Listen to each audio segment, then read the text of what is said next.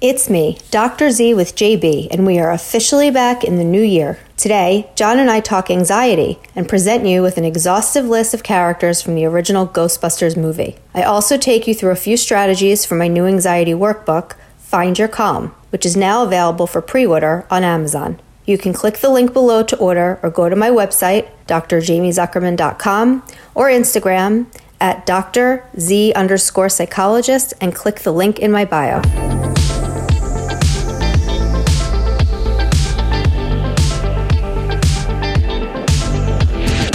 Hey, Hi. Good evening, Doctor Z. How are you? I'm good. How are you? Just in, just enjoying some fresh water here. How, uh, I've, coffee I heard and water.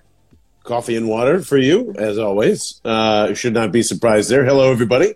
Thanks for joining in once again. Happy uh, New Year. I hope you have not made any uh, New Year's resolutions at all. And if you're wondering why I'm saying that, you should definitely go listen to uh, our past session just before uh, we, we broke have off I there. Not, we haven't done one since... Oh, wow. Okay. Yeah. Since, uh, what was that, December twenty-third, fourth, fifth, somewhere around there? Uh, the Holiday Blues, I think, believe, I believe they caught us all. They definitely got me. So uh, I'm, I'm glad we're starting to get out of that phase at least. And uh, Doctor Z's got some very exciting news, and it's part of uh, well, what we're doing here tonight. Uh, and by the way, I'm J B. That is Doctor Z, John Barton, and uh, Jamie Zuckerman as... Uh, We uh, uh, get together every uh, Monday night around eight o'clock to uh, try and talk about our anxiety, depression, how to manage all that stuff. And Doctor Z has her first book coming out in April. Uh, yeah. If you're listening to the podcast, it's down in the description. And it's uh, pinned to uh, our Instagram live feed if uh, if you haven't seen that yet. So uh, if you can't, if for any reason, because I know Instagram's all weird about links. So if for any reason you can't click on it here, if you go to my Instagram page in my bio, you can click on that and then you'll see a link on there. Perfect. And it is your first, what kind of book are we getting here, Doctor Z? It is an anxiety workbook. So it's interactive. You're going to need a pen, pencil. You're going to be engaged with it. And it's something that you can do wherever. There, there are a lot of exercises in there. There, there are a lot of exercises in there that you can do. I don't even know, that you can do um, wherever you are. If you're standing in line at the grocery store, if you're at work. So they're things that, they're, they're more tools um, that help you not get rid of your anxiety. Because that's impossible. Rid of your, right, of your worry, but to manage it in a way that allows you to be productive, live a fulfilled life, and not be scared of it. Uh, that is uh, awesome. And it is uh, coming out, uh, when again, April twenty-third? April eleventh, I think. Oh, April eleventh. That was April, way off. Middle of April? You got the month right. Yeah, oh, the month the month is correct. That's important, uh, yeah. And uh, you can pre-order that right now. And, and actually, that's some of what we're going to do tonight. And if you are live and sitting there, if there is a pencil and pen and paper, I know that's kind of old school, uh, or, you know, your other tablet next to you or whatever it is, we are going to try and actually going to go through some of what is in your workbook tonight just to kind of understand maybe where you're coming from on trying to manage and, and do all that. And something that, uh, you know, uh, very simply with uh, managing your anxiety from day to day, breathing exercises, I think, are involved in pretty much every every part of that uh, aspect there. And, uh, ooh, you're getting, you got fancy lights now, too. Did that just change? It did. It went from, like, green to blue to, oh, you know, okay. Whatever. I was trying to get it, turn it down, because it's blinding me. uh, well, what is uh, what are some of the, the breathing techniques that we can do to kind of manage our anxiety? So I am glad you asked, John Barchard. so, so, uh, so, so, so that you'll find the book is divided into um, a couple sections, and each section tackles a different part of anxiety, and they're interchangeable. You don't have to start at the beginning, which I love about this book. You can start at the end, the middle, it doesn't matter. Um, but one of the m- most important things in the type of work that I do with anxiety is getting people to be aware and mindful in the present moment of the thoughts that they're having and the feelings that they're having, and observe them as if they were watching a movie on T V. Right. And the T V, it, you know, can see their worries. They can see their feelings. They can see their thoughts on the T V. They're separate from it. It's not who they are. It just happens to be what they're having in the moment. And they're able to watch it. Occasionally they get sucked into it. right? Mm-hmm. You get sucked into the movie and you have to pull yourself back out, right? To realize you're sitting on the couch. So it's very similar to that. I can't take credit for that, for that um, analogy though. But, um, but um, it's, it's, it's that. And in order to be able to do that, you have to be able to be present. And if you quote, like I like to say, leave the building, mm-hmm. right? You have to have tools to be able to bring yourself back to the moment. And the goal isn't to never check out. The goal is to never like not leave the building, because you, you can't. Our minds wander. We're human beings. That's what our brains do. Because we have the capacity for la- I'm going to sound like a huge dork. Because because we have the capacity for language. That's what makes human beings worry and ruminate and get anxious and get depressed and judge their thoughts and judge their feelings and mm-hmm. judge themselves, because without language, we wouldn't have that ability. Like when you're, when you leave for the day, you know, we think, oh, our dog misses us. Your dog's not saying to themselves, I wonder what I did to upset her. Why has she left me? I wonder if she's coming back. They can't speak. They don't have the capacity for language. So they have physiological sensations, right? They have adrenaline, they have all that kind of stuff, but they don't have language. So language is, is kind of a blessing and a curse for us. So we, what this does is it separates you from that other stuff. And in order to do that, you have to be able to focus on your breathing. So I, I, I look at it more so not necessarily a strategy to relax you, although it, it absolutely is a re- relaxation strategy, but I look at it more as part of the process of learning to become more mindful and present. It's used as kind of an anchor point to come back to. Mm-hmm. So, you know, for anyone that's a dancer, and maybe for sports, for, for this, well, I know for tennis, like, you have to watch the ball the whole time, right? It's for, I'm sure for other sports, you have to do something similar. So um, if you're a dancer and when you turn, right, you are supposed to spot, right? Yes. And you're supposed to look at one part, one spot on the wall, so that when you come back around again, you can focus on that and you don't get dizzy, right? Mm-hmm. You bring yourself back to that one spot, right? Breathing in in this in this kind of situation is spotting, in a sense. You're bringing yourself back to the present. You keep coming back to that one spot so that you don't kind of go all over the place. Mm. Um, so breathing. Most people breathe incorrectly. If you look at babies and you look at animals and you watch them breathe, you're going to see their abdomens moving up and down, right? Mm-hmm. Or the diaphragm up and down. You're not going to see their chest and their shoulders moving. And that's because they breathe properly, because they haven't yet had the experiences of, you know, having to worry, the fight or flight. They haven't had that yet. There, there's no um, dysregulation. It's, it's, it's, you know, unless something's wrong, but, right. but for the most part, you know, babies and animals, they breathe, they breathe properly.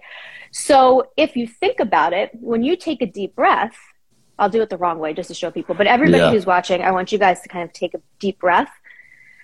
If you notice that your, and I have people do this in front of a mirror, if you notice that your shoulders are rising and falling and your chest right here is rising and falling as you breathe, you're breathing incorrectly.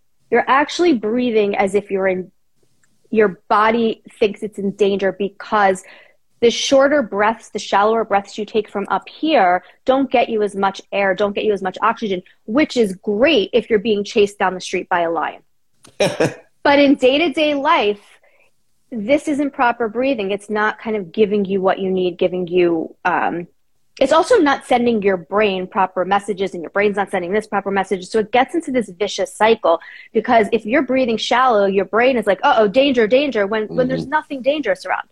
So um,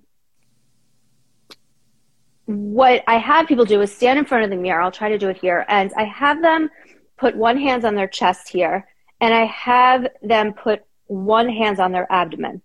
Mm. And I have them breathe in. And first I have them pick a color. So John Barton, pick a color. Blue. Blue. I want you to picture a blue balloon in mm. your stomach. Okay? okay. And when you breathe in, so one hand on your chest, one hand mm. on your abdomen. When you breathe in, this bottom hand should be moving out towards the wall. You should be blowing up that blue balloon. And the reason why I give people a color and an object is because it's, again, it's easier to visualize this stuff so that you can mm-hmm. actually sit and picture it, so you stay present. there's a method to my madness. So if you put your hand and you breathe out, or you breathe in, I'm sorry, and mm-hmm. your stomach goes out, that's correct. Notice when I'm breathing, my shoulders and my chest aren't moving. Mm. You can't, oh, I'm in, I'm in, I'm in sweatpants. Okay. No one's judging you. No one's judging me. If you breathe in, see my stomach going out? Yep. And then when I release my breath, my stomach goes back in. So I fill the balloon up and then I release it. You can get such deeper breaths doing that than if you breathe from your chest, because watch mm. the, look at the type of breath I get. I get stuck. It I can't down. get yeah. any more air in. But if I breathe from my abdomen, I can go on mm. for a long time. So one, it gives you more oxygen. Two, it just gives you longer breaths that you can focus on. It doesn't let your body think it's in danger. Um, and third, slight yeah. benefit, it improves the power of your singing voice, because that's where you should also be singing from. It's just the Correct. way you breathe is the way you sing as well. It's something you learn in choir and all that fun stuff. I didn't want to give singer. away my, my talent. Whoa! Yeah, see, that's what I'm saying. That's where all that, push that out, baby. Uh, it's actually really good. so we uh, well so see if we get if we get enough though, subscribers on the podcast, we will. Yeah. I will start singing. Exactly. Done. There we go. I will too. Uh, but you also uh, that's something that I struggled with in terms of also catching my breath, which I think yes. is a, is a good thing too, because most of the time you are panic breathing through right. the top of your chest. You're trying to right. grab it by going. That's right. Some of you might know the technique with if you have a hard time breathing, you're supposed to, you know, bring your hands up so your lungs get a, a bigger breath. But now if you're pushing through your stomach instead of your chest, like you're you're automatically slowing yourself down. And Correct. even when you're doing that, that technique where your hands on your chest, where Doctor Z was just showing us there, you can feel the difference in the tightness as well. Like your chest gets tight the moment you do it, and then that's it's right. relief from your stomach, and that's always yep. how it should feel. And Doctor Rachel is on here. Doctor Rachel, Hi, Doctor N Y C, Rachel. Who, who shares all of my views on this, I know. Um, but I guarantee you there's people on here that when they were doing the balloon breathing, I, like, I call it balloon breathing. That's yeah. the, the exercise in the book, balloon, balloon, balloon breathing. breathing. But when you breathe, I guarantee you there were people in here that thought when they breathe in, their stomach goes in. Mm-hmm. And when you breathe out, your stomach goes out. It's the opposite. So it's going to feel weird and you're going to forget to do it because mm-hmm. it's quicker and simpler. And when we're stressed, we're going to breathe the other way. We're going to go back to what's familiar. So I tell people to practice a couple times a day, maybe once in the morning, once in the evening. When you first start practicing, um, just be mindful that sometimes you may get a little bit dizzy because you're not used to, you know, taking deep breaths like that. Don't do this when you're anxious. Do it mm-hmm. when you feel relatively calm, because that's when you learn things the best, and that's when routines start. So um, you want to make sure that you do it when you're not anxious. And the other thing is, in the beginning, try to do it in front of a mirror turned sideways like this, so you can see your profile. So you can actually see what's moving in and what's moving out. Um, and, you know, this is, oh, where'd you go? You left me. Oh. He left.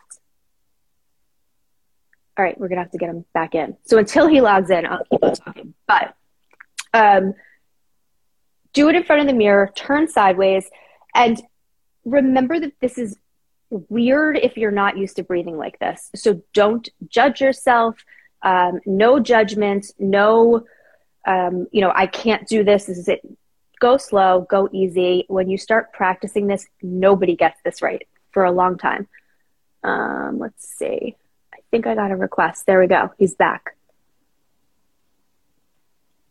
Maybe. John Barton. Yep. I don't know what happened there.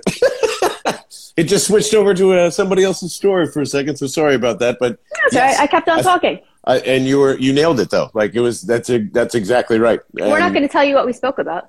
Oh, I saw, I was here the whole time. I just, oh. it, it just, it, it disappeared. I don't know why it, it, it zipped me out for a second, but uh, no, I, yeah, yeah, standing in front of a mirror is, is a perfect way to do it. And muscle memory will, will, yep. will, if you do that for like five days straight in front of a mirror, that's, that's usually the right amount of time to kind of have it be a habit forming and yeah. get and on your way. Too, this isn't something that I would expect anybody to always breathe. Like if this is Mm-mm. for, if you're driving in your car, you know, while you're in the shower, times where you are aware that it's you know, that you can bring attention to your breathing, times that, um, you know, it comes up for you. That's mm-hmm. when you should be doing this, when you when you remember, because this way there's no judgment on yourself for it. Just when you remember, breathe properly. And yes. you'll probably forget as soon as you pick up your phone to start texting somebody. Totally fine. When you realize you've stopped, start it again.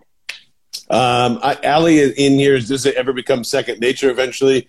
After a long time, probably. But don't feel as though you have to nail this thing in two days or five days or thing. Just no, it's more be mindful of a strat- of it. It's more of yeah. a strategy, and it's more of the more you breathe this way, the less. What it's one of, it's one less thing to trick your brain into thinking you're in danger, mm. and therefore reducing your anxiety. So think of it that way. It's just kind of like the more you do this, the the more of an impact it's going to have on the rest of your body, your heart rate, your blood pressure, um, your sleep. So everything's going to feel more regulated. And so from that standpoint, you'll just start to feel better. Mm-hmm. And another reason why, and this is just from my own experience, is if you're not comfortable breathing through your stomach uh, or not, not thinking of it that way, um, typically it was because I was always sucking my gut in because yeah. I didn't want, you know, I thought I was hanging out and doing all this other stuff. So if you're one of those people, which is probably all of you, uh, like we, I, I, I tend to, to suck in my gut most of the day and not even realize it. And that does not help breathing. And that also doesn't uh, help my anxiety at all. So if you're one of those people to that, that might, you might be catching yourself doing that throughout the day as well, which is why it's important to, you know, take those fifteen minutes and just, just you know, do do something like that. Um, is there anything else that we can do with our breathing, Doctor Z? Or is that? I mean, there's a there's a ton there's a ton of of breathing exercises that you can do, and a ton of exercises where it kind of helps you bring your your awareness to center, your awareness back to your breath. Um, it kind of it's it's. something that we use to get you to focus on, you know, what you see and what you smell. It's it's just always something to bring yourself back. When you do muscle relaxation, you always want to focus on your breath. I mean, think about in sports, right? Or yoga. One of the things that, that is so important, again, I'll just use tennis, is, you know, I'll catch myself playing and, and I'm like, I haven't, I, breathe, you know, breathe. Right. Um, and so we hold our breath a lot. We breathe incorrectly a lot. Um, It just is. And so it's not about changing permanently the way we breathe. It's just about when we happen to notice it, practice it, breathe correctly for the times that you realize that you're not doing it. Um, and it has a lasting impact on you. It's not something you have to do all the time, but it definitely becomes, you know, this is how I look at it. You know, we, we, I'll go on my rant for a second about benzodiazepines, right? Like when someone will come in and say, I've had anxiety my entire life. I have generalized anxiety disorder. Oh, do you take medication? Yes, I take Xanax every day. And like my head turns around oh, and yeah. spit out, spit out like green vomit, right? So, do you know my reference? Pol- uh, not, I was about to say poltergeist. Poltergeist. What? Was that, was that right? No. No, uh.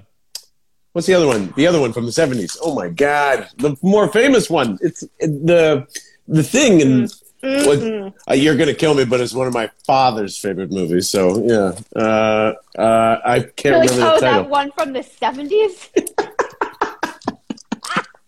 I'm so bad. I'm so it's right on the tip of my tongue, and Speaking I can't. Speaking of the seventies, I posted a picture on my story. The Exorcist. Thank you. Here. Thank yes. you. Um, of. me at a birthday party, my second birthday party. It was at McDonald's because it was totally normal and acceptable and common to have your birthday party at McDonald's. Could you imagine moms now if they got an Evite oh. party is at McDonald's? Like, all hell Go fuck yourself. That's what they would say. Exactly. I it's had birthday parties at McDonald's. Party at McDonald's. I don't want my kid playing with her. No way. You're going to play in the, yeah, especially now. Yeah, ballrooms are out of, forever. So yeah, no more playing in the, in the big pit of balls. Grant's bar mitzvah is going to be at McDonald's. How's that? Yeah, there you go. Um, I'm coming. I'm in. If I'm so, invited, I'm coming. And, uh, um, so anyway, so for more breathing stuff and more kind of um, breath work and tuning into your senses, everything to kind of keep you present and focused and mindfully aware, um, they're all in my book. There's a whole section on breathing and um, your senses, your awareness, that kind of thing. So there's there's a lot of stuff on that. Um, but breathing, I kind of put early on because I just think it's it's it's kind of the I don't know the the the basis of a lot of this is you always want to return to your breath. You always have your breath. I love always. that. Uh, and one of the chapters also in this workbook that I'm very curious to find out what it's all about is worry art, which I was uh, assuming that you've described my portfolio, which is just like uh, I can't draw and it looks like somebody who's worried a lot because I have no, I don't have the knack for drawing or anything like that. So what, what is worry art? So, okay, that's totally not what it is. So, like not even a little bit. Um, so everybody, if you're on here and you feel like doing this, if you just want to listen, that's fine too. But if grab pen and paper, you can do it in your phone. I'm ready. Okay. So I'm going to have everybody sit for sixty seconds. Okay. You can look down, you can close your eyes, whatever you want to do. For sixty seconds, I just want you to sit and just worry about every fucking thing you have to worry about that's going on in your life right now. Oh. Everything. Everything you try to... Can we fit it in sixty seconds? Okay. You're, you're, Here we go, everybody. Start Good luck. Green vomit. They're here. See? That's you, the cross and the... There we go. Yeah. Uh-huh. All right, sixty seconds. Mm-hmm. Starting now. Mm.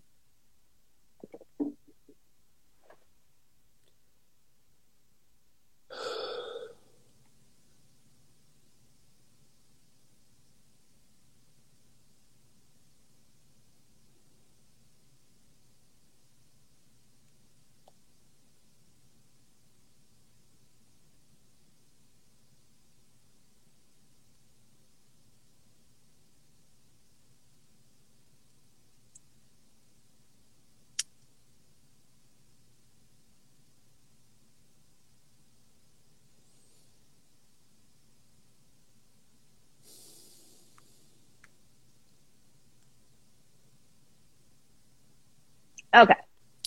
I tell you what, if you're trying to give it a wave of anxiety going, you just did it. Yeah, correct. You should have been sitting in your shit Ooh, for a good sixty seconds. And that, that was, was only not, sixty seconds. Yeah, that was, I was like, fuck, let's yeah. go. Uh-huh. Yeah. See, now mm-hmm. do you understand why it's good to have your breathing? Yeah, I started, yes. Did you hear me start to breathe? I heard you sigh very loud. Sigh, and then it yeah. went into two, two big tummy breaths because we were just mm-hmm. talking about it, so I appreciate that. So... Now what I want you to do is you're going to make a list, okay? okay? And I want you to write these words down in a list. The okay. first one is name. Mm-hmm. Uh, this is probably isn't the order in the book. I don't really ever do them in order. So that's okay. Name. That's why you got to buy the book, y'all.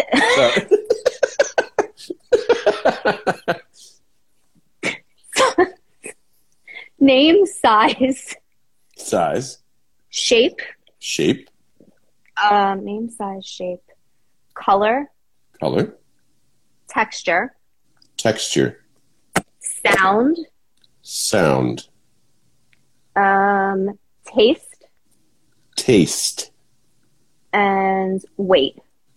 Weight. How many is that? One, two, three, four, five, six, seven, eight. Sound, smell. That you just sound. Smell. We did not have smell. Smell. Smell. Lucky number nine. Is there ten? God. Nope. All right, nine. All right, so what I want everyone to do, um, John, do you want to just read the list one more time? Yes, absolutely. So the nine things that we have written down are name, size, shape, color, texture, sound, taste, weight, and smell. Okay, good. So everybody take a minute and... I want you to do the following, and it's going to seem really freaking strange, but trust me on this one. So if you had to give that feeling that you felt for a minute, okay, that ickiness, whatever it was, if you had to give it a human name, what would its name be? If you had to give that feeling that you felt for a minute a size, how big would it be? What would it sound like? What would it smell like? So you're going to give that feeling that you had for sixty seconds that you sat with uncomfortably, you're going to give it all of these descriptors. Awesome. So Should, do you want me to share? I want as you, I'm no, no. Down? I want okay. you to write them down, and then I want you to share after okay. the fact. So I'm going to go, I, for those just following along, I'm going to write down the name first. So I'm thinking of the name of everything, of what uh, I'm Don't calling my word. Like yeah, I'm not all of them first, but yep. maybe, yeah, say the label, and then. And then now I'm moving on to the size of it. And I'm guessing I can describe that in any way I feel size yep. is, right? Correct. Okay. Mm-hmm. Um, uh, um, uh, yes. Um, the shape of it, yeah, is next. So I've got name, size, and shape of this thing.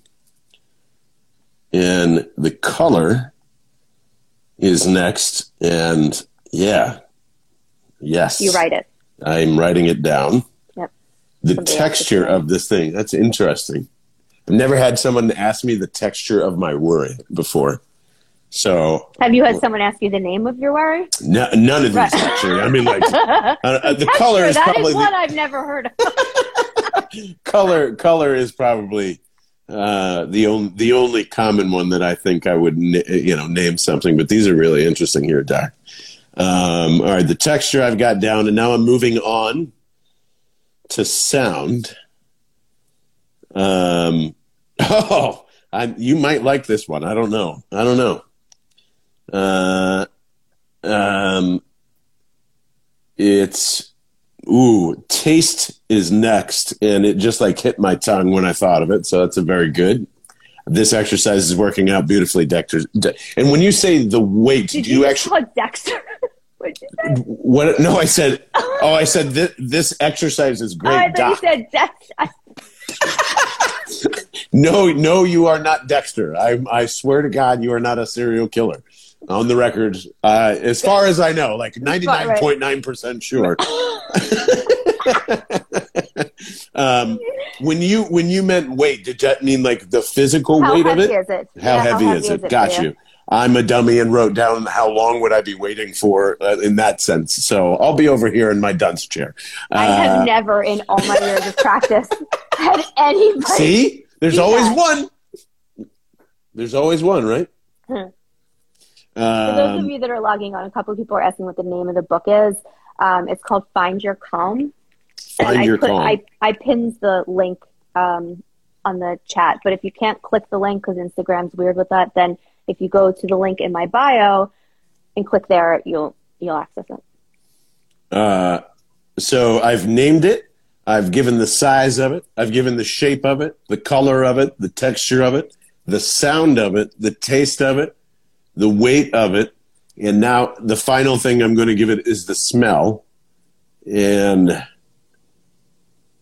yeah. Yes.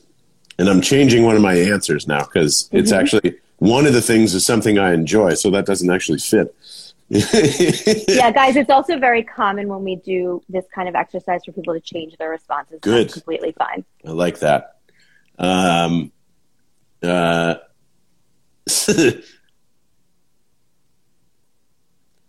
okay. I have my list ready to All share. Right. All right. Go.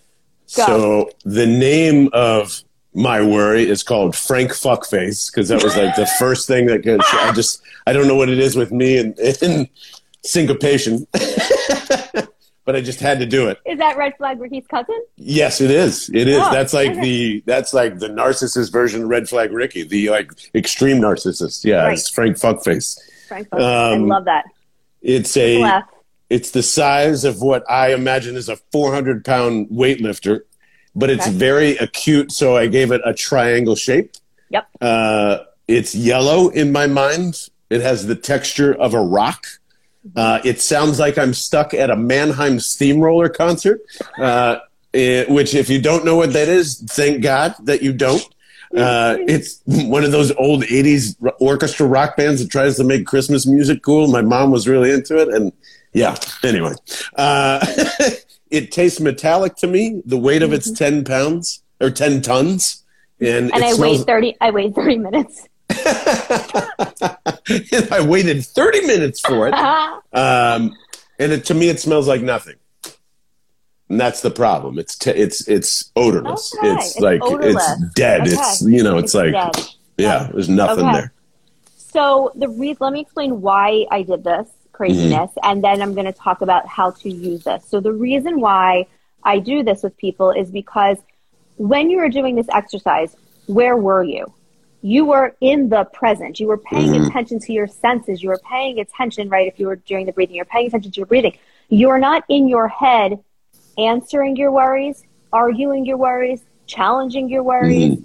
proving them true, proving them false, ruminating about them. You actually aren't doing anything with your worry except having it, right? Exactly. You're not engaging with it. You're not doing anything with it. Are you trying to get rid of it? Nope. Are you trying to avoid it? Nope. If anything, you're actually literally sitting there with it, but you're appealing to your senses. So this is what I mean by being present focused, right?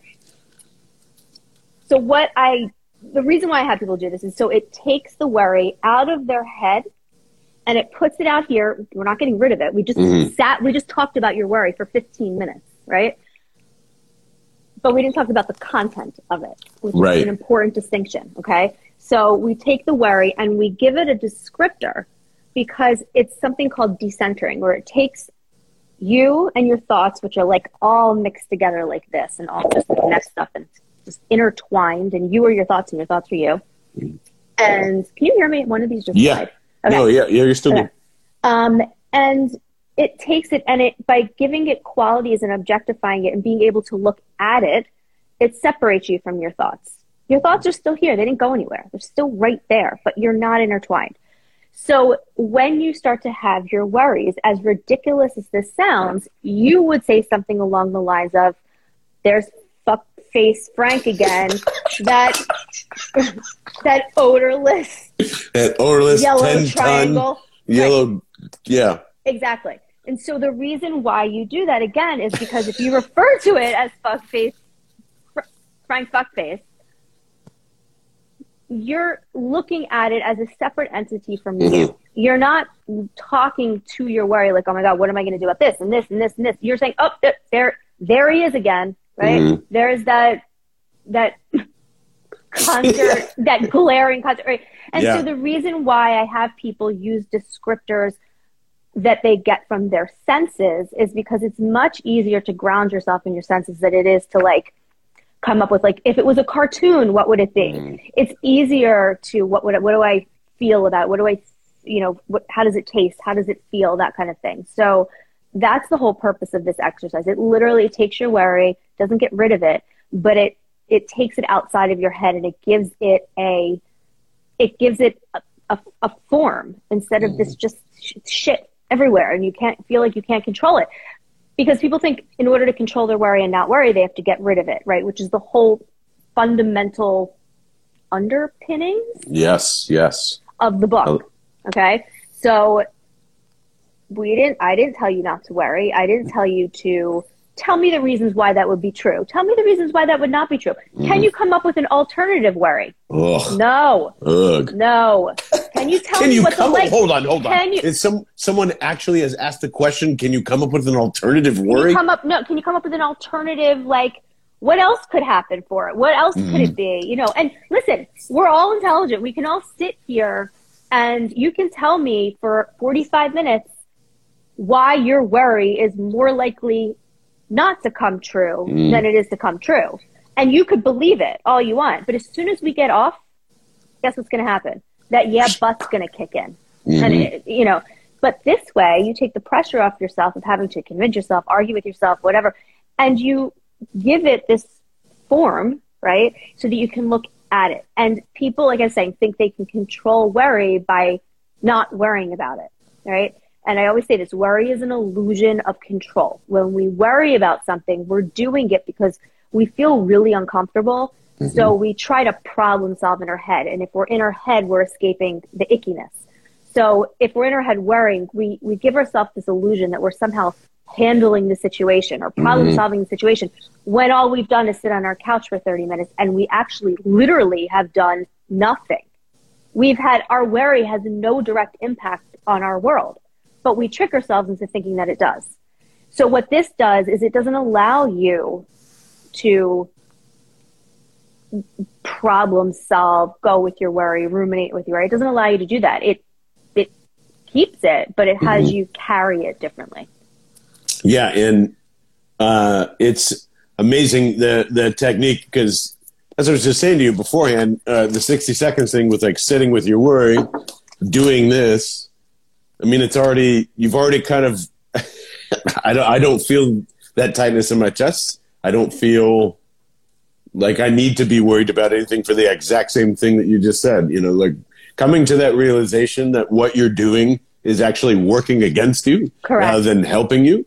Yeah, uh, is is the number number one problem solver for moving forward with whatever Absolutely. you want to achieve. Because you realize yeah. that the thing you're trying to control is the thing that actually takes you out of control. Which, if mm-hmm. we have time, why well, don't you? You are a time checker, so you count me. But this goes into that ed, that, that other one about the control. Oh yeah, well, we um, can we can certainly get into that yeah. uh, as well. And that's the one of the another thing that's uh, also in this book. And yes, unfortunately, I see some people in the live saying, yes, it's not available yet, but it will be. It's pre-order. Sure, you can pre-order yeah, you can April. order it now, um, and then it'll ship to you in April.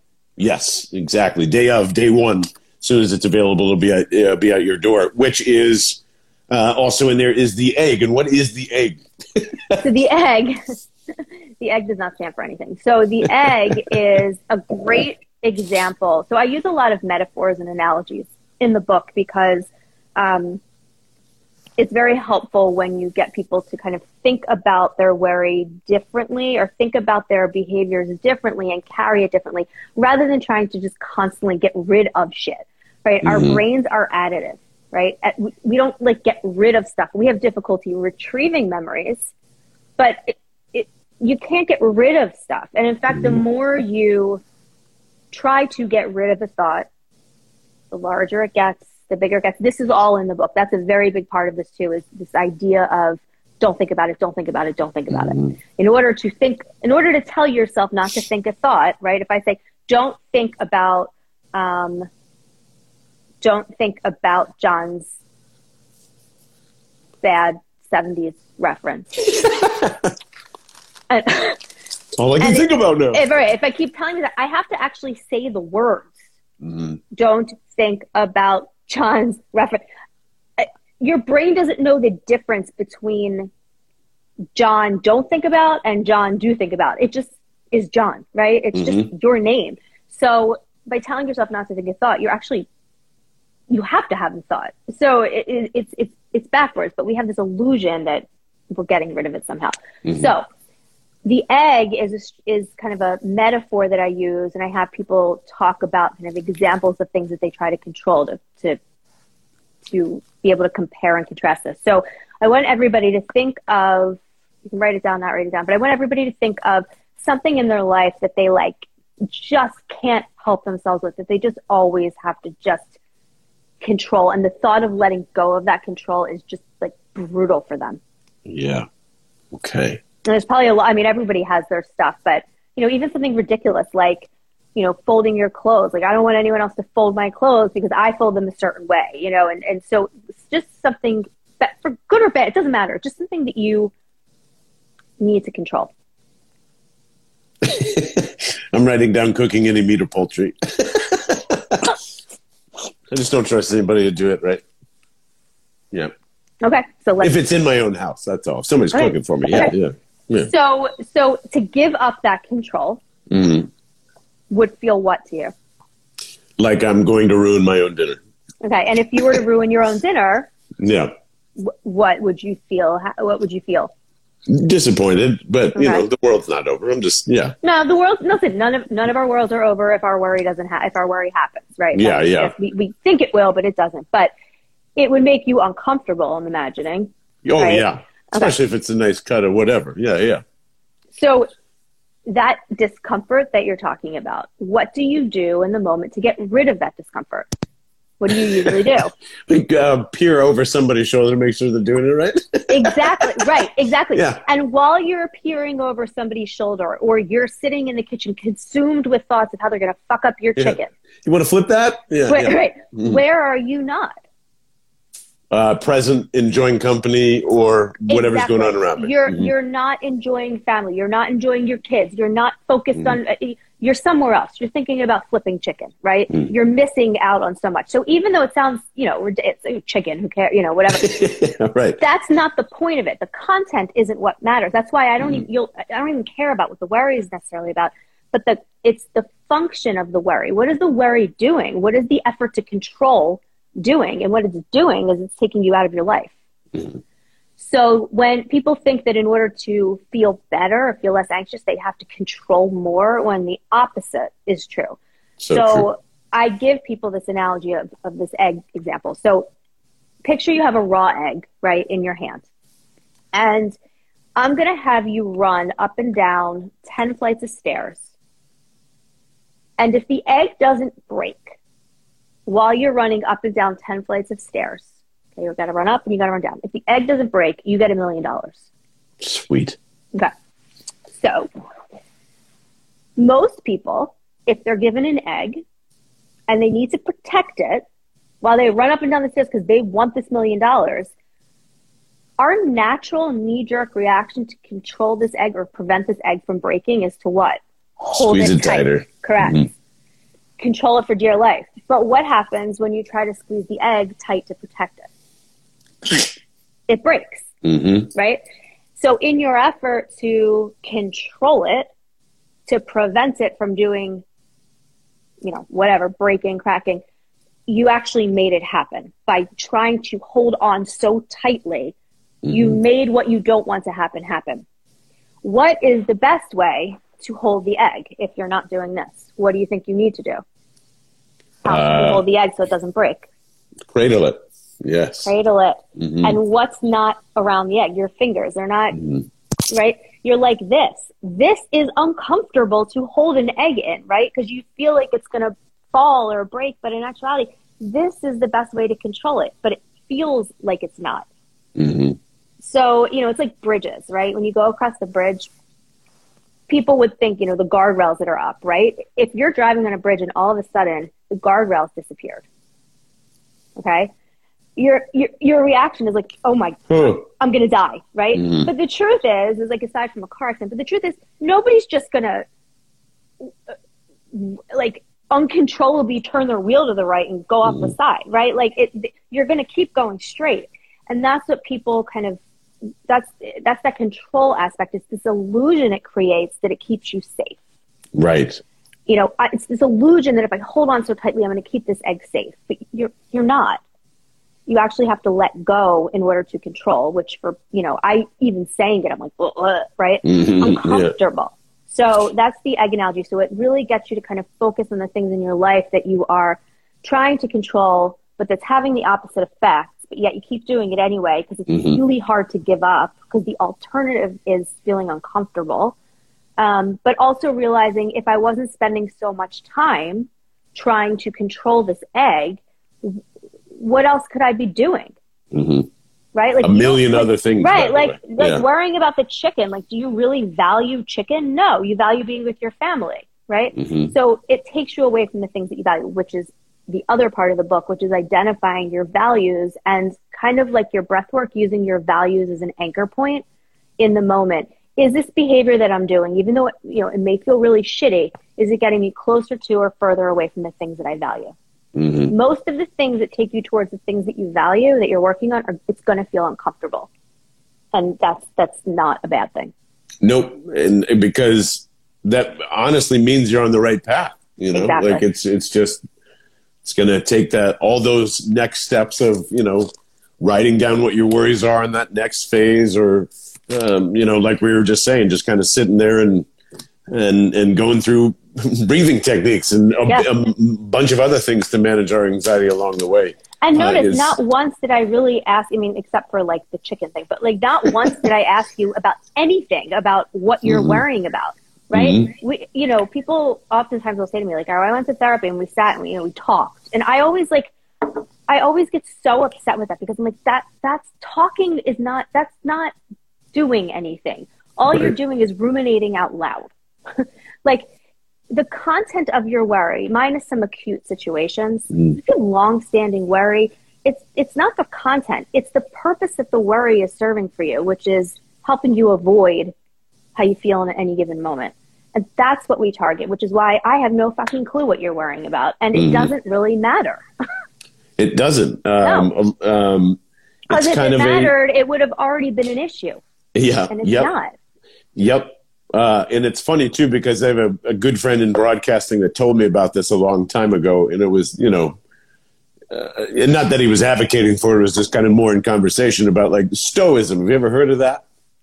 About the same... as, a, as a therapy? Uh, no, it's just oh. it's just more like a philosophy on yeah, life. Yeah, yeah, t- yeah, yeah. Yes. More or less ties into what you're doing. It's just yes. like the re- the moment that you realize you cannot control anything and you just have to be more flowing like water and just mm-hmm. kind of reacting to, that's a, a great place and where you want to be with yes. your anxiety. You but know? It's a, and I, there's a but and thing. But and, oh, absolutely. Yes. And it's uncomfortable. Very uncomfortable. But that discomfort is just a feeling. You're mm-hmm. interpreting it as bad, which is another part of the book. Mm-hmm. So. Exactly. Ah, there we go. Ah. Um, and I also is that the podcast teaser thing? It, yeah, there exactly. You are. Yeah. See, we and and it's not even until April. You tease something that's way down the line. You're a pro's pro. I, I love it. Um, I do want to say, uh, just as a recommendation, Doctor Z, and to you too, if you have not watched the series at all, but there is a new series of this on Netflix.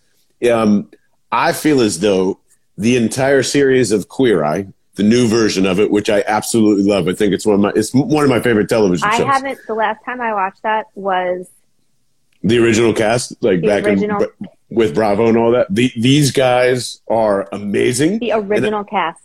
Uh, the, I think both casts are great, but this new new crop is two thousand two, two thousand three. Oh wow! Yeah, it's been it's been it's easy been a while. Killer. I was in high school, uh, or just getting out of high school. Good for you. Uh, but um, if you want to see a lot of, in my opinion, practices of how anxiety and worry can stop you, there is like twenty billion cases that Queer Eye goes through. So if you ever want to see examples so of this, said that. Yeah, and so and the, oh, sorry, go ahead, Doctor Z. In the in the olden days with the original episode, I will mm. never forget this. There was one episode where they had this guy on whose mom, he was like this old, he was like in, you know in his forties, he was married, he had kids. Yeah, he couldn't make a decision for himself to save his life. I mean, it was so uncomfortable. I was in grad school at the time. He was it was. It was so uncomfortable to watch. And I remember when they transformed him, his mother came, she, the look on her face was like one of like, she lost control of him and she was so angry that he was in a better place. And it was like, you saw the anxiety and how, I think that's what you're talking about. You just, mm-hmm. you see how their anxiety just interferes with literally every single aspect of their life, their ability to work, to, you know, get dressed in the morning, what they're going to mm-hmm. eat, how they're going to work out. Like it's, it's, in, it's pervasive. And you're, yes, I remember that episode clearly still to this day. It was the most awkward thing because he, he was paralyzed. Yes. And there is so many people paralyzed in that show.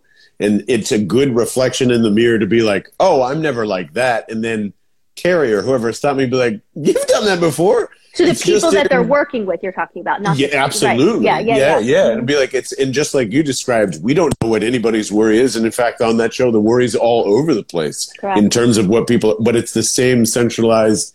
Oh, that, that that's just anxiety stopping them from changing. That's exactly. anxiety, and and it's just it's a good reminder. It's not the content stopping them no. from changing. It's the function. There's a very yes. big difference. And listen, there's a lot of schools. Let me just say this before, but there's a mm-hmm. lot of schools on thought of how to treat anxiety, right? This is just one of them. There are plenty of theoretical approaches where you do look at the content of your worry. Mm. Absolutely.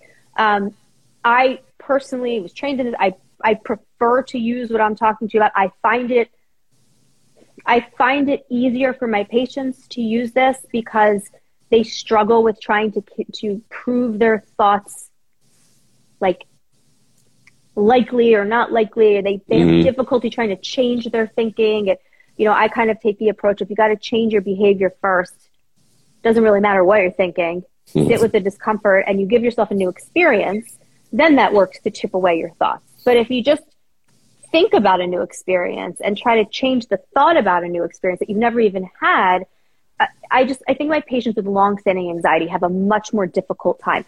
I think that's good if something acute happens maybe. But again, there's definitely my colleagues that are on here, they don't share my views on this, and mine is not right. Mine's just one. So let me, let me just put that out there. It's what I'm comfortable using and what I feel works, but they're all empirically supported. They're all research-based. As long as they're empirically supported and they're research-based, you're, you're good. Um, this is just one of them. That is, uh, uh, we really appreciate that, Doctor Z, and really appreciate you sharing with us what's going to be in your book in April. Uh, and not only that, it's, I mean, it's a, I say it's a book, but it's a, it's a workbook, which is much different than just sitting down and, you know, trying to entrust me as, as a, it's not a very big reader. Yeah. There's imagine. Not a lot of um, like, you know, it's, it's very soothing. It's the inside's really pretty. It's more, it's like a, if it's like, if you took, it's like the child of a journal, and you know me, I don't like journal. I think about mm. that, right? Mm. It's like journaling plus anxiety management morphed into one. Um, so yeah, it's a workbook, but it's and that, a little bit. That's a great description. Flowing. I love that. I love that. I'm excited to uh, take a look at it and get my own copy. Uh, and um, just another great chat with you, Doctor Z. This is actually a little a little longer than usual, but it the was. conversation was so good. Uh, and I learned a ton from you that uh, I think was all uh, very good minutes used up on a on a Monday night. And thank you so much for joining live if you did. I uh, learned about sure... Fuckface Friday. That's right. That is right. And Red Flag Ricky's uh, cousin. And I did I did mean to say, uh, you know who screwed up the most by doing that whole exercise of don't think about anything? Uh, Bill Murray and Ghostbusters. That was his fault that the Stay Puft Marshmallow yes, Man showed up. That is such a good example. Don't think about anything. You jerk. Yes. You just ruined the whole thing. Yes. See? But if he allowed your, if he allowed them to just have their thoughts, then the Stay Puft, he wouldn't have shown up. Exactly. Exactly. So and you're going to learn. Uh, Gozer? Wow. Uh, the, a, a Gozer. The, uh, the, the key. Yeah, see, we're going to. This key, is key, what happens. The, the gatekeeper. The gatekeeper, the key master, the key master. Yeah. Zool, the whole crew. This is no. what you learn uh, with uh, It's Me, uh, Doctor Z, with uh, J B. Uh, you learn about how to manage your anxiety in every single movie made from nineteen seventy-something to present. Zool. There is no Doctor Z. There is only Zool. Um, uh, so uh, we will uh, look forward to talking to you again uh, next Monday. And uh, be sure to uh, give us five stars on the podcast. If you haven't subscribed already, please I don't do know. so. We may not. Or not. It's up to you, really. It's up to you. uh, I am at John Barton on all social platforms on Twitter, Instagram, and uh, much more. And uh, doc, uh, Doctor Z underscore psychologist. And is it just, I always forget, is it Doctor Z psychologist on Twitter dot com? I got Doctor Z psychologist on Twitter. No punctuation, weird thingies needed. Woohoo! And wow. She is starting to pick up the Twitter fingers, y'all, and I'm so proud I of her. She's actually spitting takes and interacting but and getting it down. But I responded to the wrong tweet. I, I could have, and then you can't edit your tweets. Nope, nope. But what uh, the well, hell is for, that? For two dollars and ninety-nine cents a month, you can. We'll talk about that later, but that's okay. Twitter Blue, and it's a new thing. Uh, yeah, I'm on Twitter now, so, so, so yeah, Twitter Blue. Okay, see, I don't know. Yeah, say we're we're getting there. At John Barton, at Doctor Z underscore psychologist, or Doctor Z psychologist on the twitter dot com. We'll see you next Monday. Thanks, Doctor Z. Have a good night. Bye. Bye.